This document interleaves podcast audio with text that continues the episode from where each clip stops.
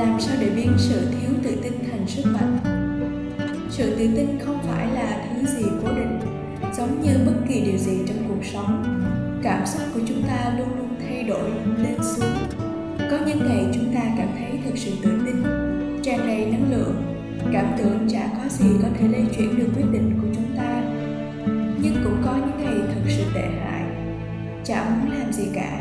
Cảm thấy mình ngu ngốc không đủ mạnh mẽ để làm bất cứ điều gì.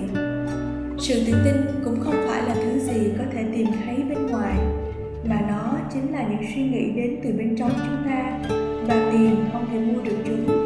Đó là cách chúng ta chiến thắng những suy nghĩ tiêu cực bên trong mình, và có niềm tin rằng một ngày nào đó chúng ta sẽ đạt được thứ mình muốn. Tự tin không chỉ là cảm xúc tốt, mà tự tin thật sự đó là khi chúng ta cảm thấy mình ổn khi gặp cảm xúc dù là tốt hay xấu. Dù trong bất cứ tình huống nào, chúng ta vẫn sống là chính mình. Vâng tôi không tự tin đó, nhưng tôi vẫn ổn khi là chính mình. Tôi vẫn có thể làm được những điều mình thích. Có được sự tự tin và thoải mái hay không là nằm ở bản thân của chính mình mà thôi. Có hai cách để chúng ta kiểm soát sự thiếu tự tin, đó là tìm cách sao nhãn chúng đi hay đối mặt với chúng. Cách một dành cho những người không đủ mạnh mẽ. Hãy cứ bỏ mặc nó đi. Nếu như bạn là một người không đủ mạnh mẽ, mỗi khi bạn cảm thấy mình thiếu tự tin hay có những cảm xúc xấu, hãy tìm cách để sao nhãn chúng đi. Những cảm xúc có thể là do những tác động ở môi trường bên ngoài hoặc đến từ bên trong của chúng ta.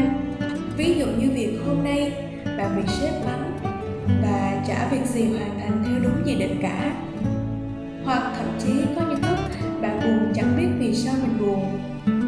Và chả hiểu vì sao mình chán nản, chẳng muốn làm gì. Nhưng khi ấy, mình không nên suy nghĩ đến những thứ khiến tâm trạng mình không tốt nữa. Vì càng nghĩ thì chỉ càng tệ hại mà thôi.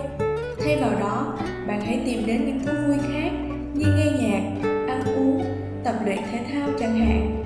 Nên nhớ, chuyện gì đã qua thì hãy cứ cho nó qua đi đừng nhắc lại với bạn bè hay với những người thân của mình. Không nhắc nhớ đến nữa thì mình sẽ cảm thấy tâm trạng thoải mái hơn thôi. Cách thứ hai, đối diện với vấn đề. Cho dù mình có cố gắng né tránh thì chúng vẫn tồn tại đấy thôi. Thế nên tại sao không đối diện với những cảm xúc tồi tệ ấy? Cuối cùng mình sẽ cảm thấy biết ơn vì những thiếu sót của mình. Và chẳng có gì sai khi chúng ta không cảm thấy thoải mái hay thiếu tự tin cả.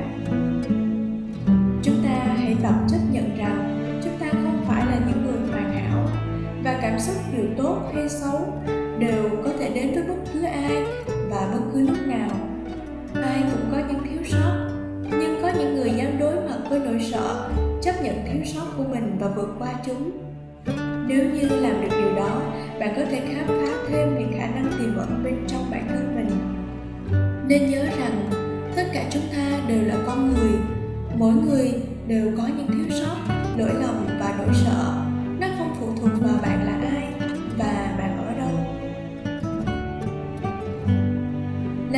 Làm sao tạo dựng niềm tin trở lại. Bạn có nhận thấy mình luôn có sự đối tranh nội tâm ghê gớm giữa những gì chúng ta kỳ vọng và cái chúng ta đạt được hay không? Lúc nào chúng ta cũng mong muốn mình trở thành một người tự tin, có hiểu biết và cuốn hút. Nhưng một khi chúng ta không đạt được, chúng ta sẽ cảm thấy nản chí và thất vọng vô cùng. Khi cuộc chiến nội tâm nổ ra chúng ta bắt đầu mất tập trung vào những mục tiêu chính mà mình đang hướng đến. Và không nhận biết được điều gì là quan trọng nữa. Mình cứ vướng vào những suy nghĩ đó và khiến chúng ta mất đà. Thay vào đó, những lúc khi bạn thiếu tự tin, hãy thúc đẩy sự tự tin trở lại vào tất cả những điểm tốt mà bản thân mình đang có để trở thành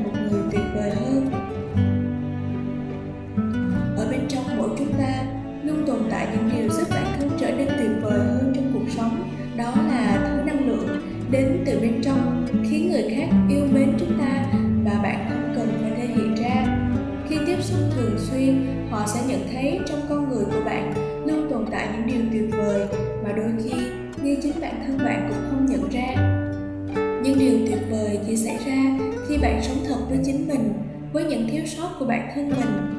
Một khi bạn cố gắng để hoàn hảo, sợ mắc phải sai lầm, bạn cứ tạo cho mình một vỏ bọc và từ đó khiến những người xung quanh cảm thấy bạn không thật lòng nữa. Chính vì thế, hãy cứ là mình với những thiếu sót, khuyết điểm của riêng